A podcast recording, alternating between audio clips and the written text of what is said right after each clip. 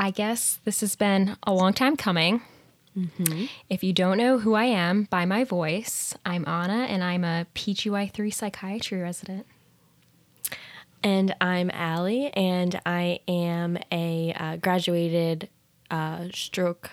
Well, I'm a fellow. Um, I graduated um, neurology residency, so I'm in training still. So, I guess this started because for a long time, people had sort of been telling me I should do a podcast. And I was like, yeah, I have a lot of things I'd like to talk about. But I didn't really want to do it on my own. And certain people approached me about doing a podcast, and I was like, huh. But one time you slid into my DMs and you were like, we should do a podcast. And I was like, you know what? We should. It would be dope. Yeah, I think um, we had been kind of talking back and forth about some, you know, one one thing or another, and I think you know the the chemistry was there, and you know we have very similar um, kind of outlooks on a lot of things, and um, I like to talk, so that's why. I think everybody should just listen to my voice. So I think we both have that, uh, you know, the little touch of narcissism that's perfect for having a podcast. Um, so I think part of it too was it was the idea that having both a psychiatric perspective and a neurological perspective could be really interesting. Not that we're limiting ourselves to these things, but I don't really know of like a psychiatrist out there doing a podcast or even a neurologist.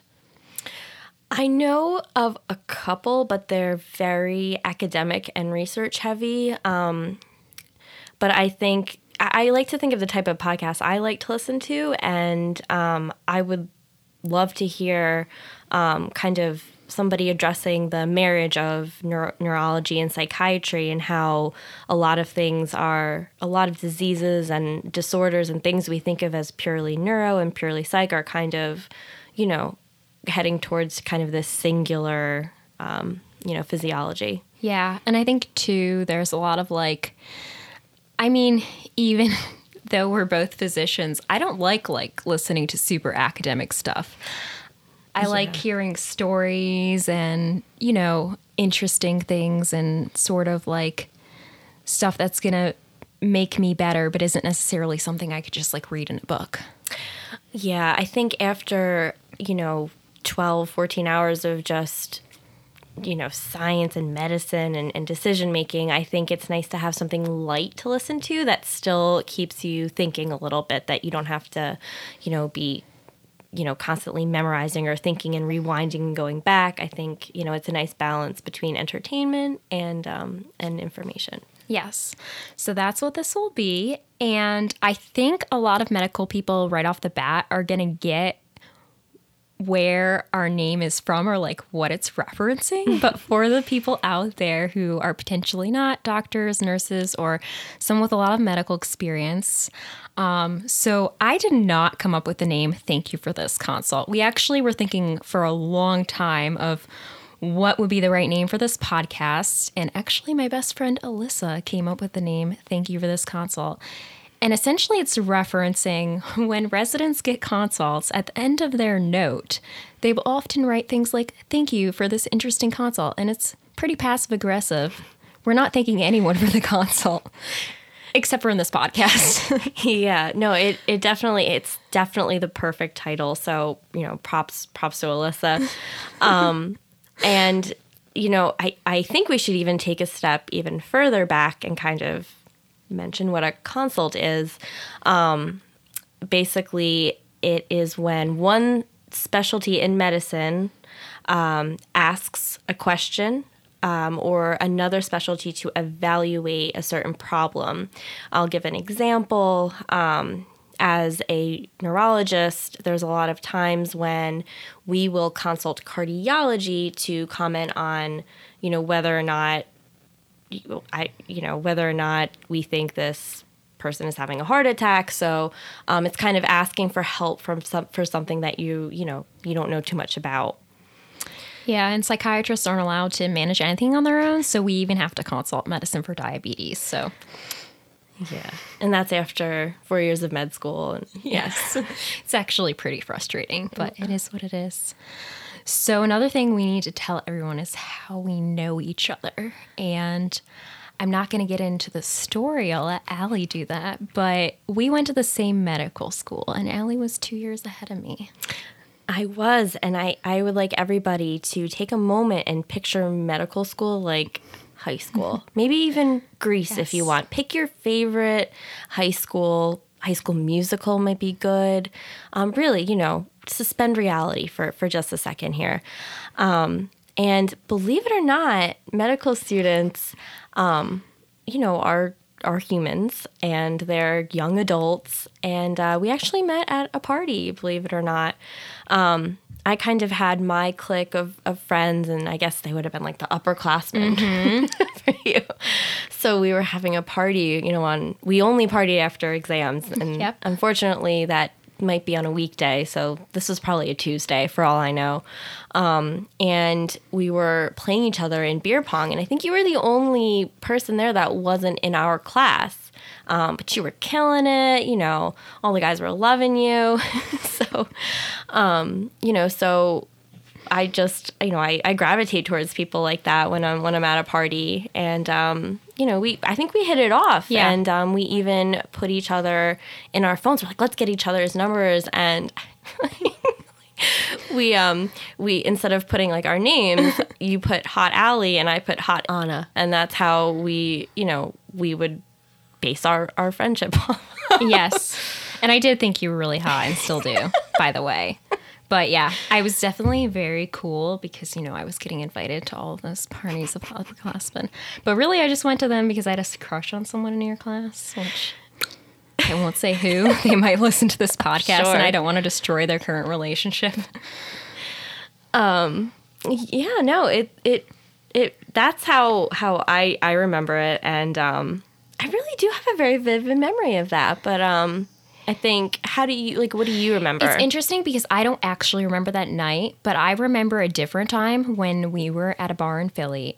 And I just remember like feeling like I could trust you. And I told you something incredibly personal, which I have no idea if you remember this at all. It might come up later.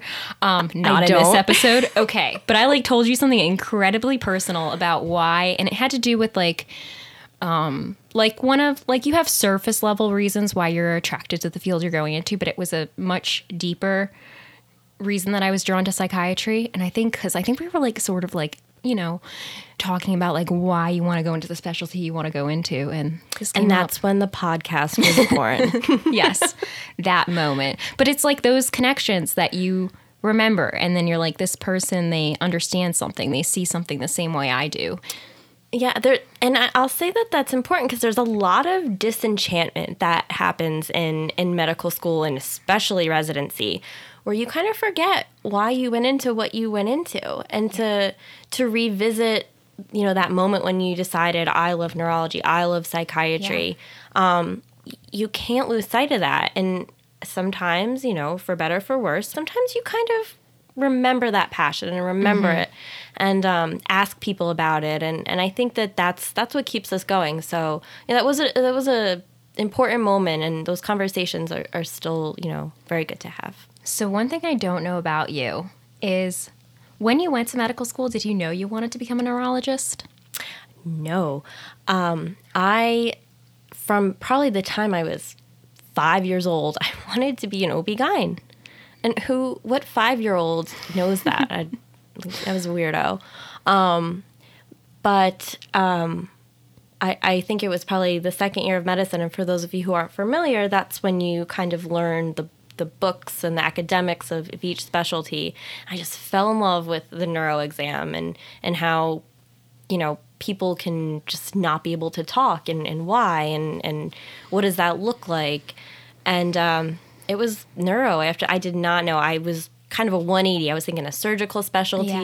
you know delivering babies um, so you know it's and i think we'll talk a little bit more about that later but how you know you if you're interested go into it and see where it takes you and have an open mind. Yeah. you never know Yeah.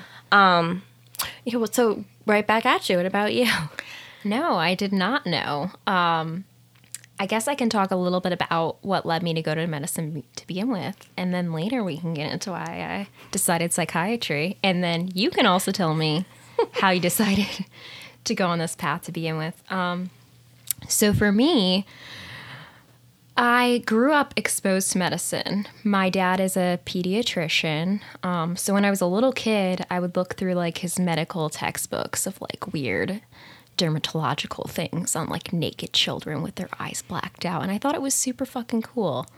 Um, and, but I didn't, I didn't want to be a doctor. Uh, I didn't like, I was like, against the idea of doing something that your parent does. So I was very resistant to that. Um, but I remember when I was a kid, you know, when you're when you do grow up with a parent that's a physician, they seem to know everything and you can't help but have some respect for that. Although it sometimes it was annoying because like I wanted to be dramatic about various injuries, and he was just like, "You're fine." Yeah, they're like, uh, I just saw a kid with his arm hanging on by one nerve. I, I think that you're stubbed toe. You're Yeah. gonna live through it. Yeah. No, I get that. Yeah. They'll just do your sutures at home. Like you're you're fine. You're cool. Nothing's wrong with you. So in I was not like when I was in well, I was homeschooled, which is a whole nother story until I was in eighth grade. And then I went to Christian school and I wasn't, you know, I didn't even know if I wanted to go to college or any of that. It just seemed sort of like ugh, to me. But when I was a junior in high school, I took an anatomy and physiology course, and I had a really great teacher. Um, but it was the first time I really liked something, and I was really naturally good at it, uh, and like got like an A without trying, which. You know, high school involves a lot of homework, so you mm-hmm. usually can't get an A without putting in a little bit of effort. So, when I got to college, I knew that I wanted to do something with science, but I didn't think of myself as like a smart person, and that's a whole nother issue, like years of terrible self esteem and whatever. So I was like, well, I don't think I'm like cut out for medical school or anything.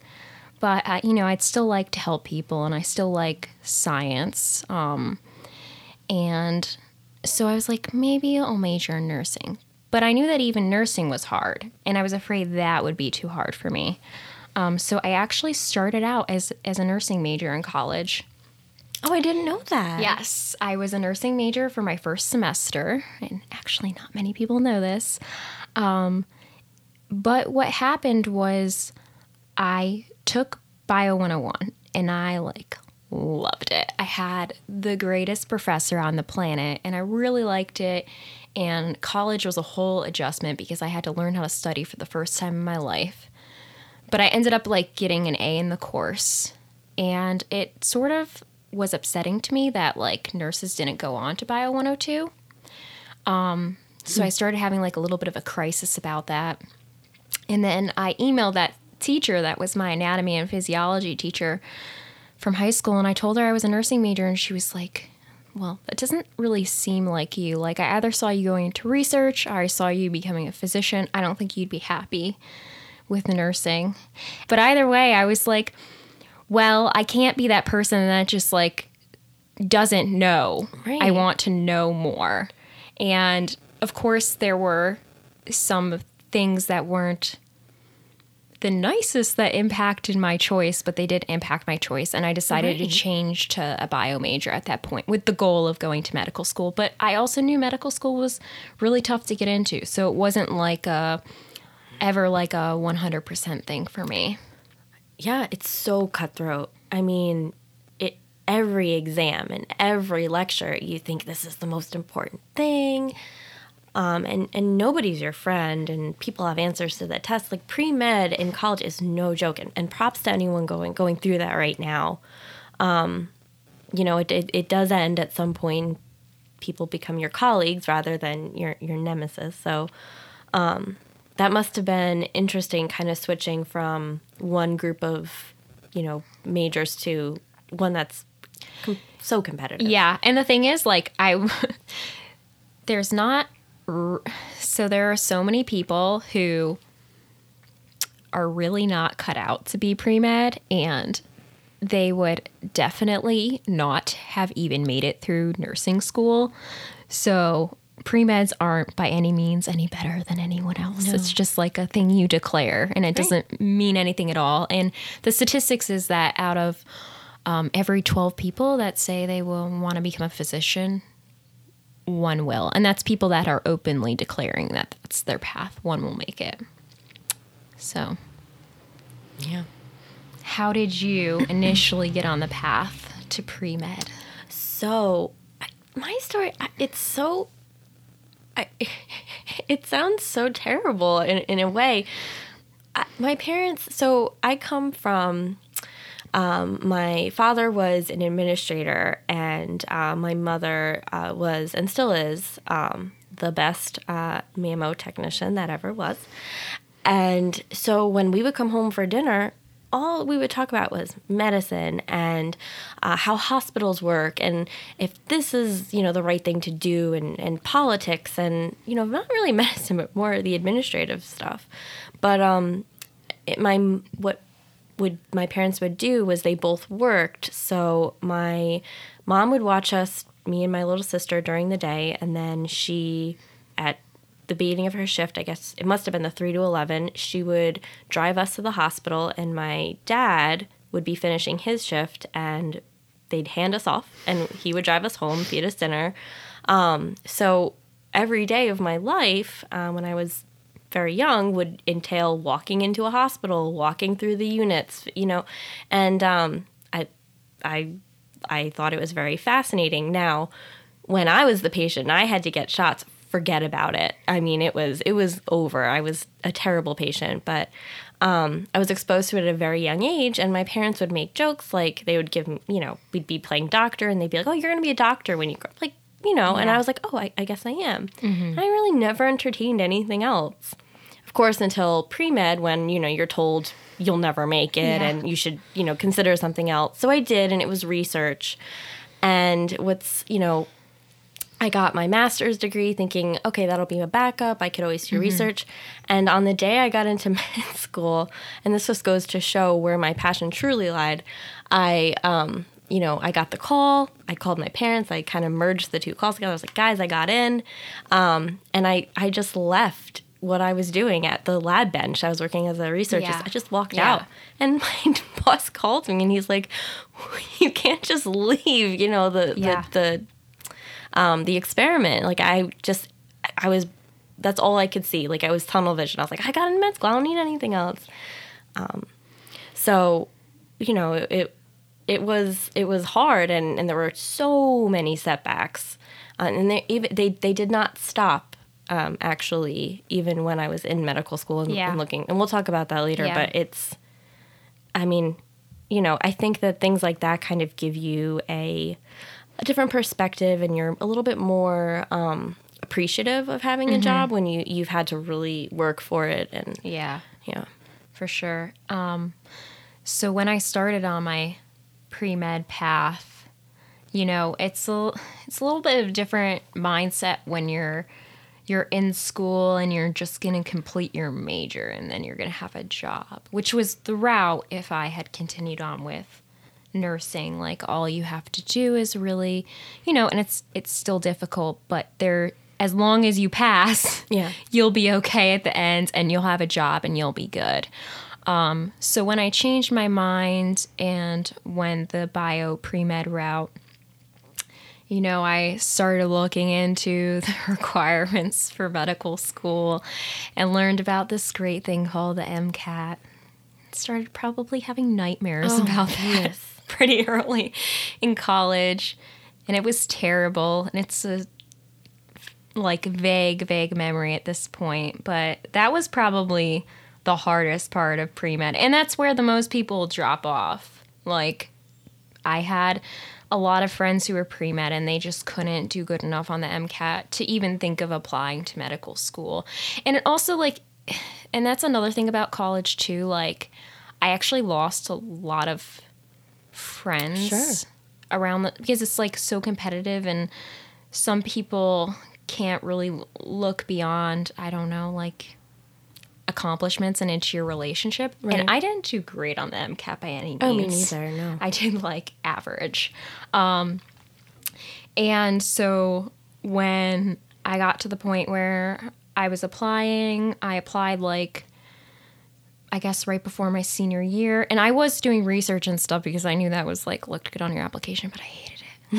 I liked clinical research, but I was in like some neuro lab doing testing on fish, and I was really not into it at all. But I did get money, and I got to list something else on my application. go. Um, but And you also advanced the science of that field so much, which is- actually.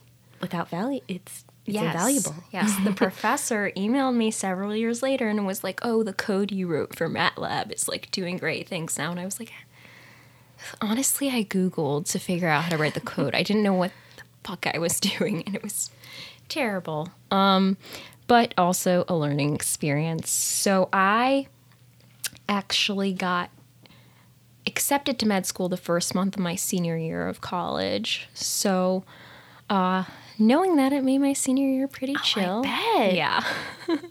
my GPA dropped a bit. I bet it did. I went down like from like whatever the higher cum laude things are to like the lower one. Don't they warn you that they'll check your GPA? yes, they did, but I didn't care. Yeah.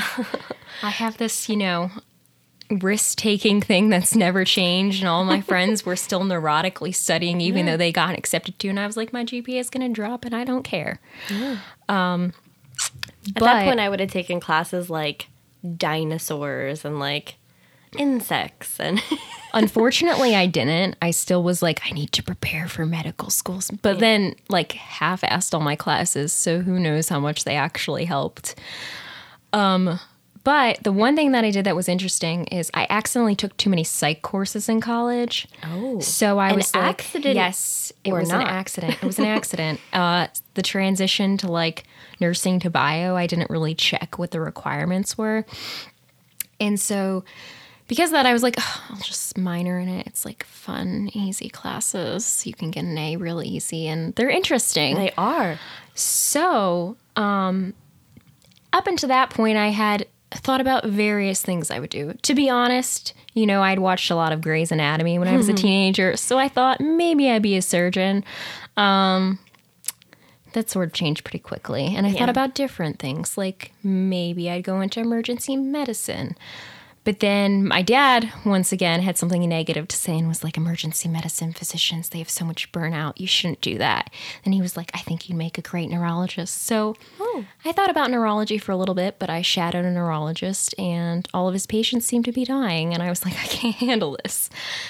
So I continued to think about what I would do. Um, but during that time period, when I was a senior in college, I took an abnormal psychology course. And I remember the first day of the class, the professor was like, So, what are you guys doing? And I raised my hand and I was like, I got accepted to med school. I'm going to be an emergency medicine physician. And she was like, Well, let's see if we can change your mind. And I was like, Good luck.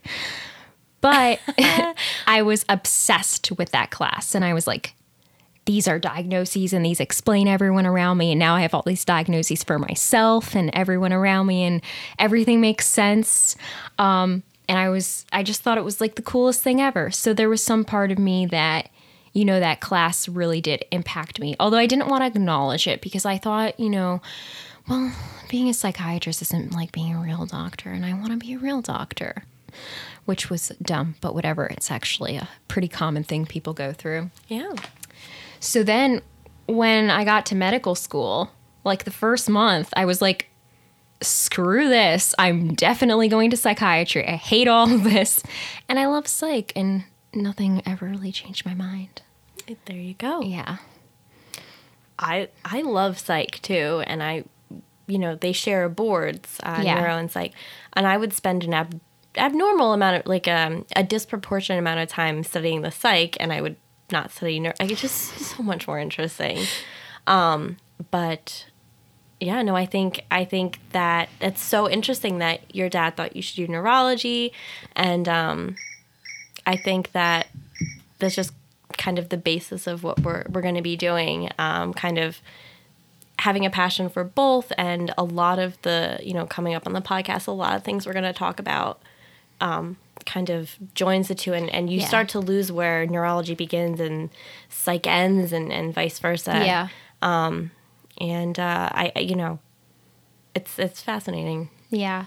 And there's like the whole idea that, you know, if we can really find something in the brain, like a, a change or like, you know, some sort of proof of something, then it stops being psychiatric and starts being neurological. But, you know, there's that aside, there is so much overlap. And just because, especially with psychiatry nowadays, there might not be explanations for things, but like we know things are wrong and it's not like straightforward, but it's so far from the norm. Um, but I think both of our fields just have so much advancement that's going to happen. And that's something that I can say is different from a lot of fields out there. A lot of fields, you know, they sort of they have like a lot of maybe drug studies going on or whatever mm-hmm. or surgical procedures are getting more advanced and less invasive but there's still so much theory and right. understanding left to be had in our fields. Yeah, and I think that goes back to what you had said before. Um, you had said that when you shadowed, you know, I think our med school, since it wasn't a core, neuro wasn't a core. Ele- you had to actually seek the elective. Yes. Um, and you you said that most pe- people were dying, which you know is true. But I think that's exactly the stigma that kind of bonds uh, neuro and psych is that, you know, these are very sick people. They're sick mm-hmm. in ways that are so mm-hmm. complex that there if the we don't have answers now there's really only one way to go yeah. but up and and help these people and um you know as we'll talk about there's so many diseases that previously in neuro could not be treated. And actually the the saying was um, diagnose and adios. Yes. Um, but now you know some of our older attendees like they can't even keep up. They cannot believe yes. some of the things that we are able yeah. to do. And they are they've seen it in their lifetimes. And um, you know i think that this is like an amazing time for both fields. Yeah. It's really honestly crazy how many advancements are happening. And, you know, I think also too, when people decide on fields, it's like what they can tolerate. Because mm-hmm. a lot of mm-hmm. people will say to me, like, oh my God, I don't know how you deal with crazy people all day or like whatever. And I'm like, not you know, knowing how many crazy people they actually yeah. probably do deal with. yeah. You know, like people in your life are also wild and probably much more difficult to handle than my patients. Um, you know, and for each person, it's like deciding where your passion is and what you like and also what you what you can't tolerate and mm-hmm. sometimes people pick a field based upon passion and sometimes unfortunately people don't have a field that they're particularly drawn to and do have to eliminate fields based on like I can't handle this. So for me like um dealing with people where they were going to be literally dying quite frequently was something that I just couldn't handle. Uh, but luckily I do think I am you know, there are a lot of things I complain about in medicine. I think we all do. but I think I'm lucky in that I found a field that I am like pretty much obsessed with mm-hmm. and it's never changed. And although sometimes I'll be like, oh, why did I go to medical school and become a physician? I've never for one second regretted becoming a psychiatrist. There you go. Then that that statement almost negates the previous statement because yeah. you wouldn't be a psychiatrist without medical school. Yeah.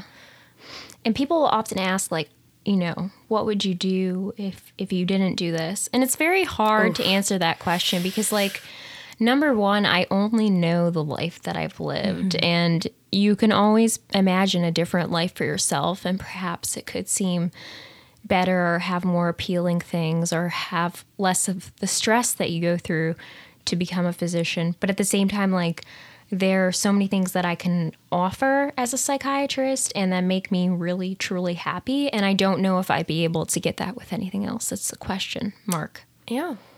It's, it's if you had an answer to the question, what would you be doing if not this? I'm so inclined to say you'd be doing it. Exactly. Exactly. And, you know, the, the only thing I can really answer that maybe I would do besides this is be a psychologist because I think there's. And that's a cheap answer. Yeah. It's yeah. like, because it's almost right. identical to what I'm already doing. Right. And I would probably, you know, have a lot of the reward that I have, you know, with the parts of being a psychiatrist that I enjoy. Yeah.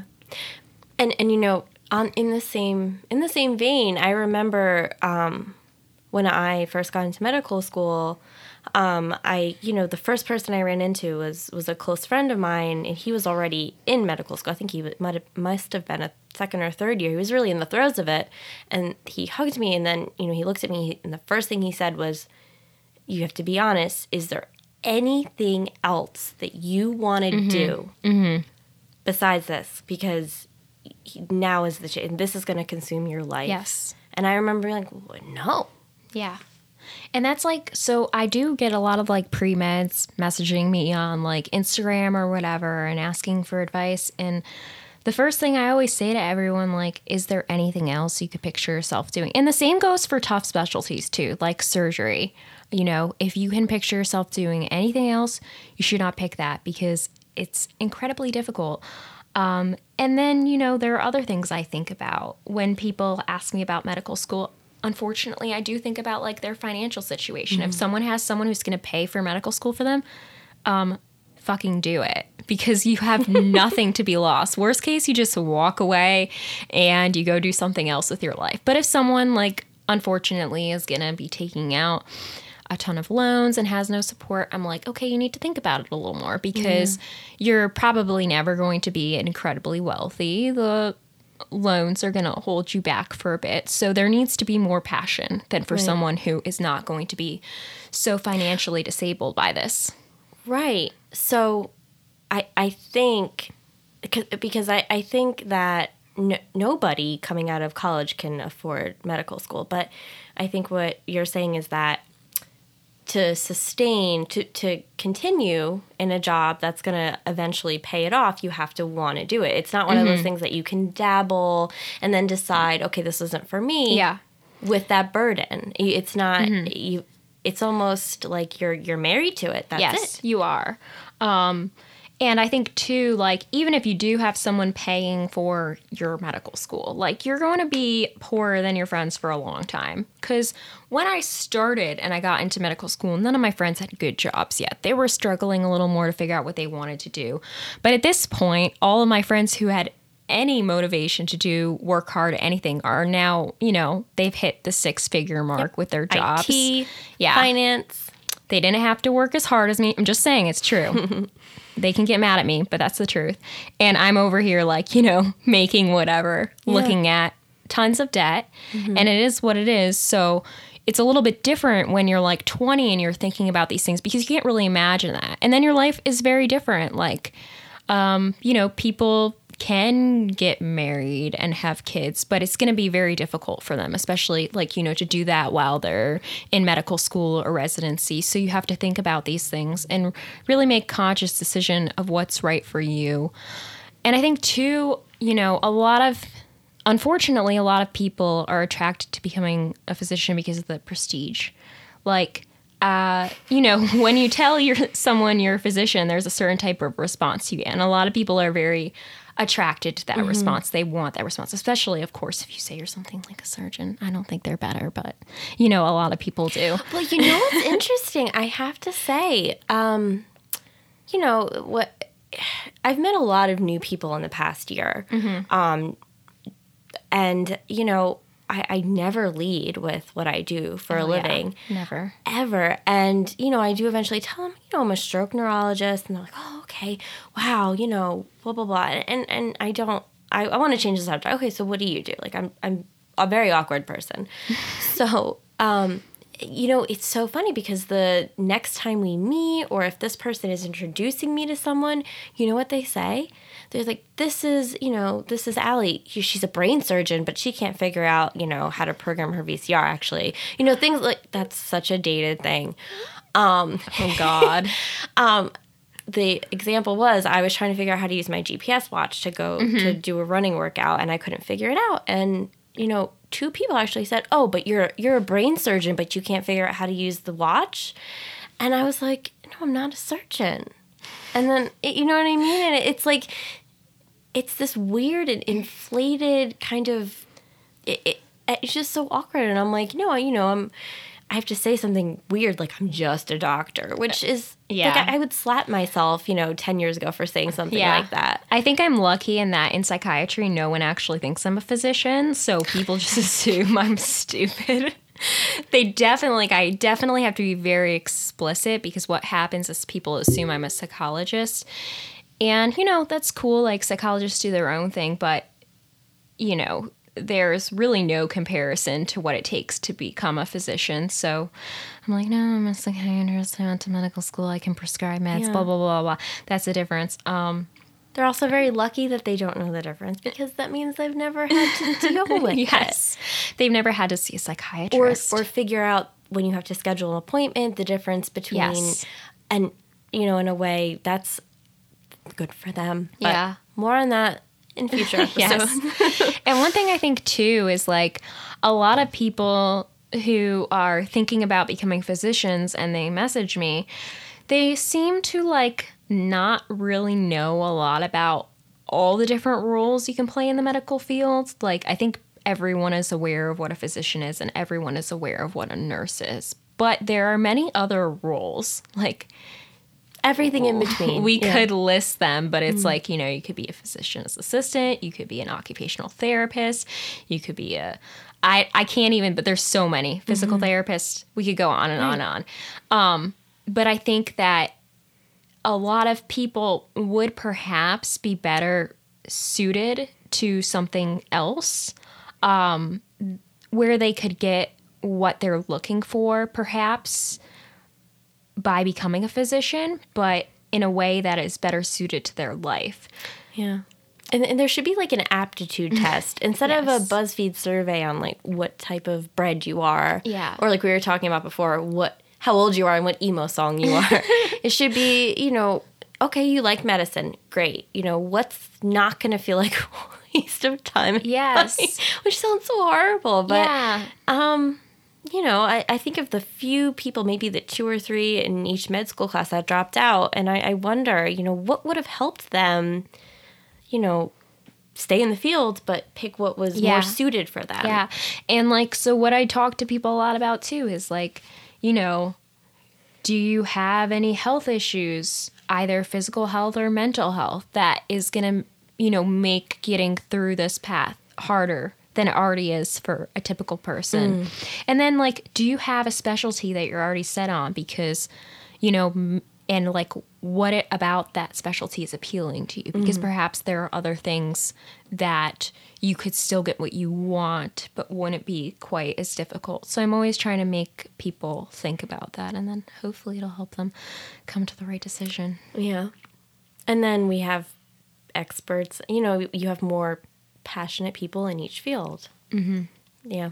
okay so Allie, since we're talking so much about specialties and sort of like you know all of that i just want to hear a little more about you know because i heard about what initially attracted you to neurology as a second year medical student but i want to hear more about what's happened since then and then how you decided to do a stroke fellowship Okay. So, um, you know, I, you know, what's so funny is that I did not do well in any neuroscience class. I just, I was not getting it. I took it in college. I think I got like a C. Um, and then, you know, I was always like, how do people really do this? Is this really something people do as physicians? Um, I, I just, I wasn't getting it because it just seemed very an- anatomy based, very, you know, very, there's hormones and nerves. And I, I just didn't understand how this could be a medical profession. Um, and even in medical school, when we had neurology, just in the classroom, I did not do well. If it was not for a group test as the final exam, I wouldn't have passed. I, and, and I'm, I'm, I did well in medical school, and in neurology, just did not get it.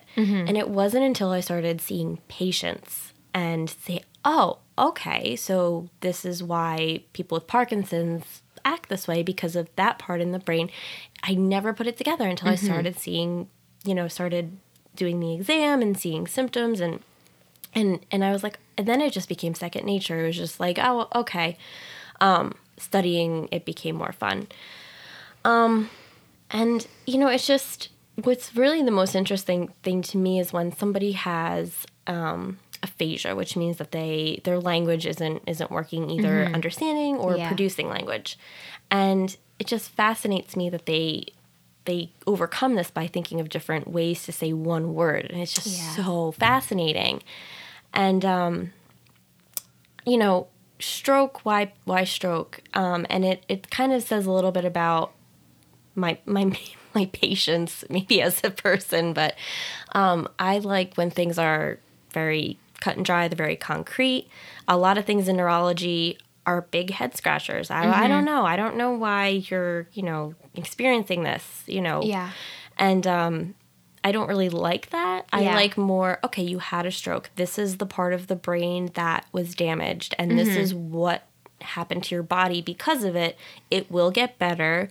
Um, you need this, this, and this medication, and you know you're gonna go to rehab, and I'll see you when you're done with rehab. Um, so I, I kind of like structure. Yeah. I like there to be an answer. You know, I don't like nebulous things and and you know, I, I just I'm a that type of person. So, um, you know, that's kind of from very early on I was like, it has to be stroke. I don't know that I have the patience or the you know, mental stamina to try to piece together some of these more neurological Yeah. mysteries.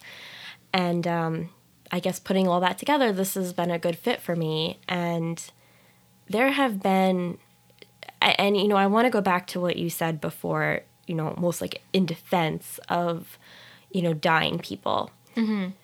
It, it's very emotional, and you know, I- I think that there's something about me that I can kind of mm-hmm. suspend myself. Like I can, t- you know, the first time I told somebody that their loved one had died from a stroke, I blacked out. I don't think I, I don't remember what I said. It came out very robotic, and I wish I could have given like a, a voice hug. Like it just was very cold. Yeah.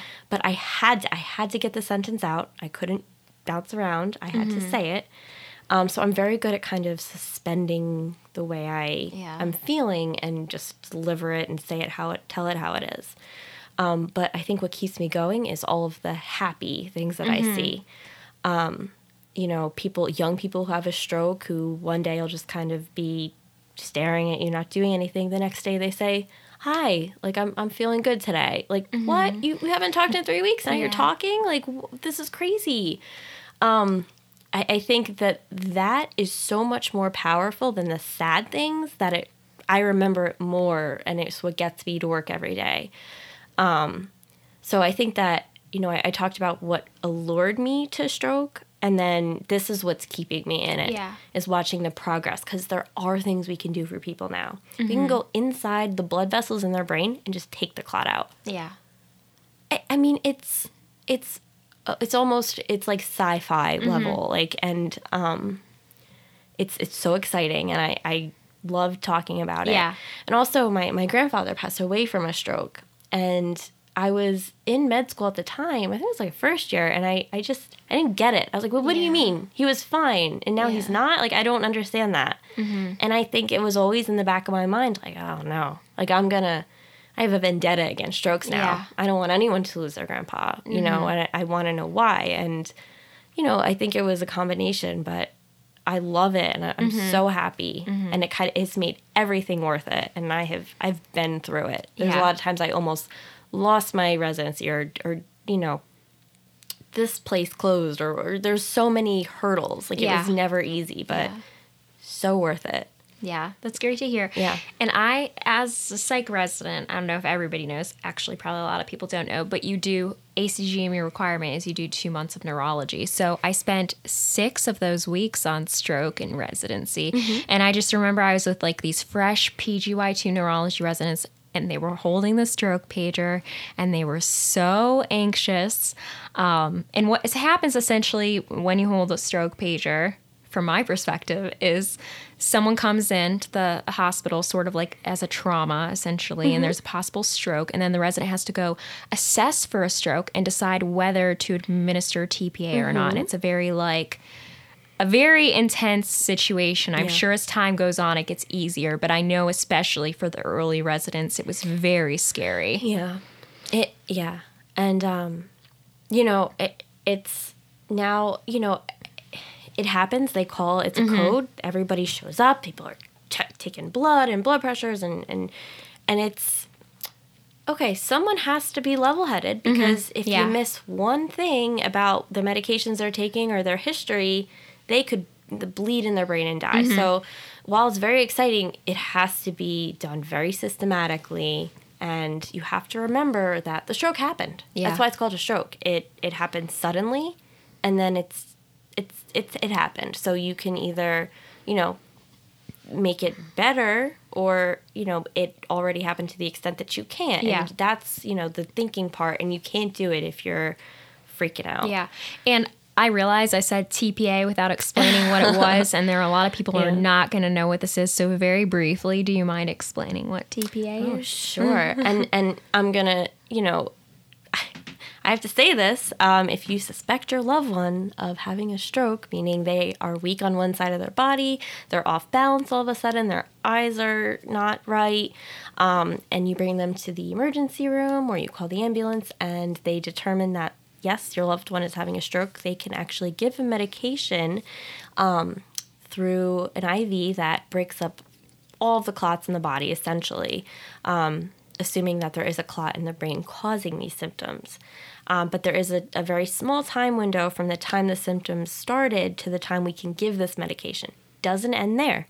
Let's say we're out of that window. You still bring them to the ER because now we can go in through their groin, through the you know through the artery, all the way up to their brain, and take that bad boy out. And it is the most badass thing I think neurology has to offer Yes. you know, we've seen people come in who can't move, can't respond to, you know, on one side of their body. Can we take the clot out? They walk walk out of the hospital. So, you know, I, you know, it's a shameful disclaimer. I have to say it, but that's that's what I do, and I, I just that's what I do every day. Yeah. Um. So, yeah, no, that's. I hope that was a good explanation. Yeah. Yes, no, it was good. And I have one other like question. So I know a lot of people when they're picking I know it's very hard to be a general neurologist nowadays and that a lot of almost everyone has to do a fellowship to have some sort of specialty to be marketable. I know a lot of friends chose like critical care because there was shift work. What is your expected lifestyle as an attending in stroke? So um, it, it's it is shift shifty because um, there there will be a service of patients that are admitted that have to be seen every day, but then there's somebody that needs to be on call at night to discuss these emergent cases, and then there's patients that are seen as consults. Um, who aren't admitted but may have had a stroke, and then there's the outpatient. So, um, in an ideal situation, you just rotate through all three, all four of those situations and you know it, I, lo- I love the hospital. Like i this is another thing that i think says a lot about my personality is i don't like to wait for people to come to me. So Yeah. i i could not sit in my office and be like where's you know where's miss Yeah. smith? Like she's 15 minutes late for an appointment. You know what i mean? Like i'm like i like to be in the hospital and say okay let's go around now. Let's go see this Yeah. person. And then you know so i just i like the hospital. I love the fast pace the adrenaline the stress. Um, that's how i kind of self-selected stroke Yeah. and again you said crit care that's a very similar they're very similar usually you deal Mm-hmm. with both um, but general neurology i was just afraid to kind of see kind of things that people just were like i don't know what this is you know just Yeah. It can be really difficult. it can be difficult so um yeah no i, I love stroke. Yeah i'm glad you found what you love. I think it's i think it's so nice because honestly i think that at least 50% of met- people in medicine just sort of slide into something and they don't have like a real passion for it. Right. so whenever i complain about things i do have a little part of my brain that's like well at least like you found something you love. You Yeah. could just be doing this and truly just like trudging through it and Yeah. like you have to admit the day does fly by. Yeah it yeah. really does when I'm doing what I like, it Right. does as well. And I guess I didn't really get beyond like my initial going into medical school and deciding on psychiatry. Um, and the thing is, too, when you're in medical school, people get very upset if you don't have an open mind. It's like a thing you're supposed to have an open mind. Right, and they feel like they need to. Oh, that's a challenge. Oh, you know Yes. you want to do surgery. Yes. I bet I can make you want to do veterinary school. Like Yeah, it's always a challenge. It's wild. And like, so of course I knew. So the the thing that I would say when I was a third year medical student is to be like, you know, I'm thinking about psychiatry, but um, I think I really want to do it, but I'm open minded because like you had to say that there were actually people that would tank you on your evaluations if you didn't say something like that. So I would always do the disclaimer. And then I remember one time I was like, I was on my OB/GYN rotation. It was like uh, the holidays or sometime like that. And my attending was like, Well, shouldn't you have made up your mind now? I was like, I didn't know I was allowed to say I had made up my mind. But yes, I guess I want to do psychiatry 100%. So it, there's something to be said for the. I I feel like there's something to be said for being honest because if you were to say, I know as I knew I wanted to do neurology when I did OB/GYN, and I I mentioned that to my attending who I kind of felt he would he was okay with Yeah. it. He knew he wasn't going to convince, you know, he was fine. He gave me a topic that was neurologically related to OB/GYN. Yes. So you can actually if you're not in the field that you want to do, a good attending will tailor their your that Mm-hmm. Yes. rotation to that.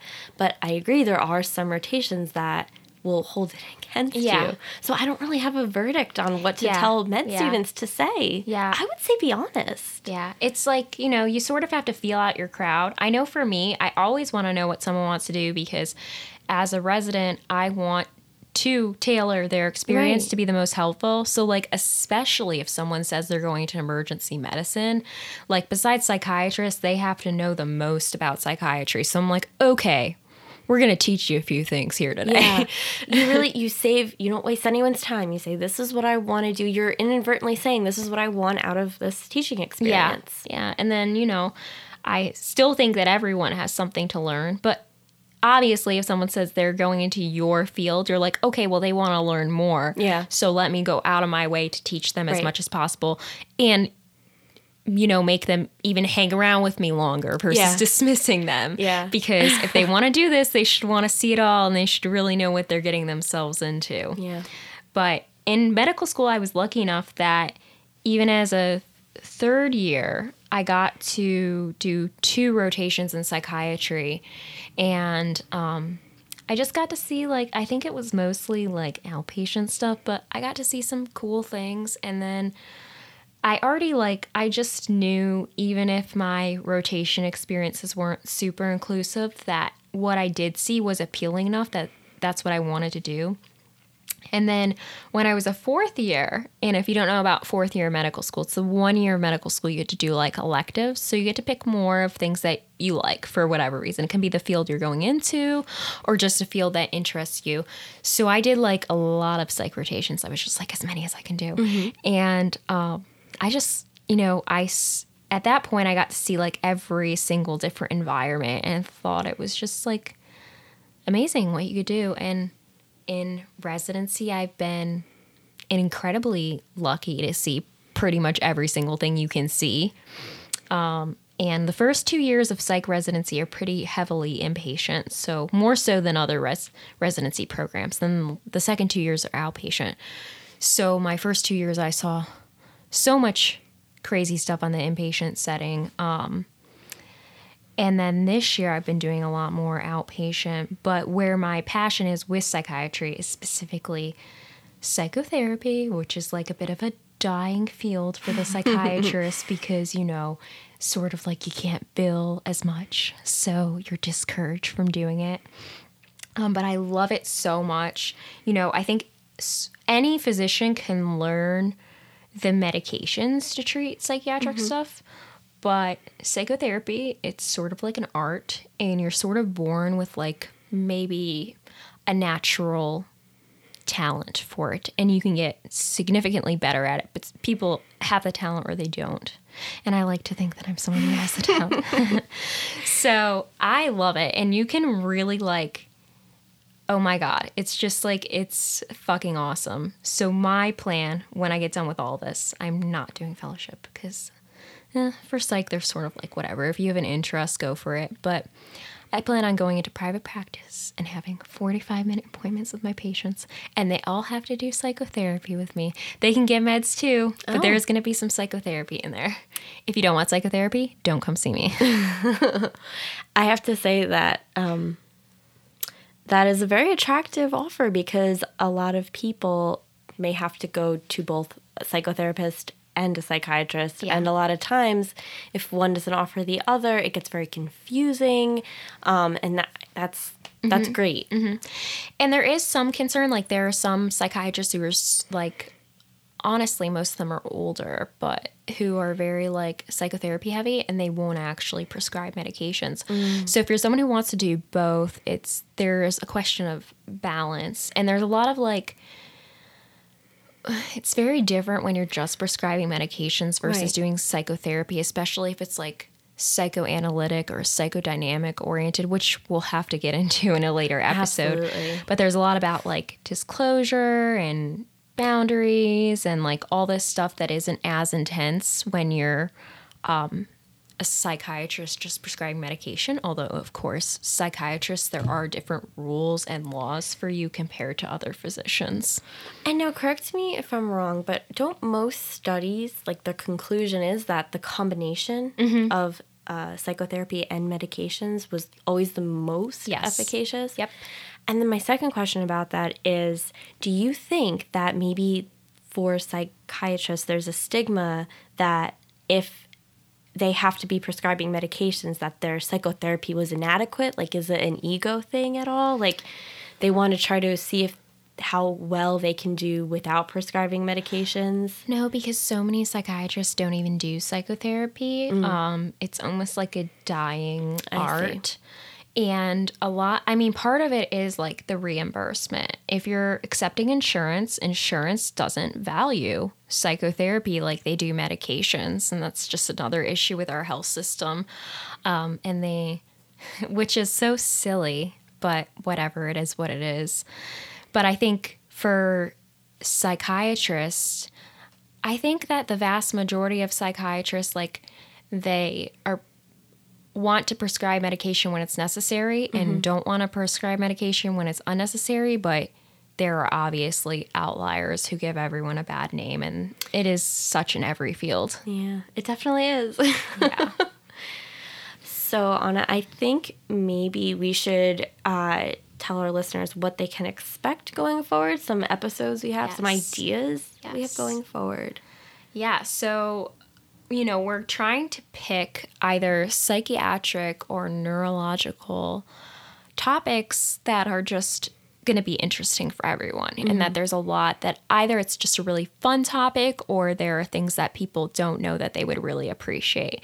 So we'll be definitely hitting on some big psychiatric topics like psychosis, bipolar, things like that and numerous other things. And do you want to mention a couple of big neuro topics we'll be hitting on? Well, what's so interesting was I was about to say something, and I'm like, well, they're, they're kind of psychiatric too, but they do have like a neurologic basis. Um, I am very excited, very passionate about. Um, oh my god, I forgot the name. What's it called? What we're doing next? no, the the TBIs? Yeah. what is it called? Traumatic brain injuries. what is it? CTE, chronic traumatic encephalopathy. Oh, Okay, yes. Which is a hot fucking topic right Yes, now. I'm sorry. um, my personal favorite chronic. They're all my favorite, and I'm going to introduce every episode Yes. as this is my favorite thing to talk about: chronic That's how I feel, traumatic encephalopathy.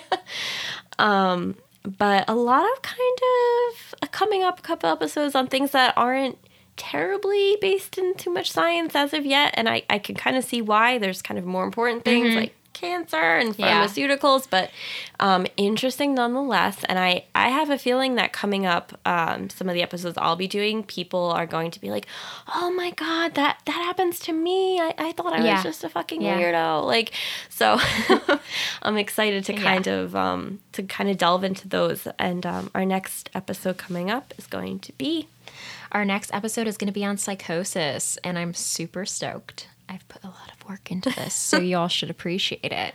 Um, but it's going to be really good. There are a lot of things that I realized I didn't even know until like recently in residency, and it's just because I had no one to explain it to me in a way that I could really get it. So or in a relaxed context where you're just kind of learning for yourself instead of for a test or a presentation. So we'll also be having a lot of uh, guests come on and a lot of physicians from different specialties. I think we mentioned this at the beginning, but um, that'll be happening, and we hope that it's useful to you. And we're always welcoming of any feedback. So you can contact us on our Instagram page, which is thank you for this consult. Send us a DM. Either way, you should follow us or else. And you can also find our own personal Instagrams on there, which I'm sure you're interested in, but that's probably how you found this podcast to begin with. So, anyways, thank you for this consult, Consult. on who we are. All right, talk to you guys later. Bye.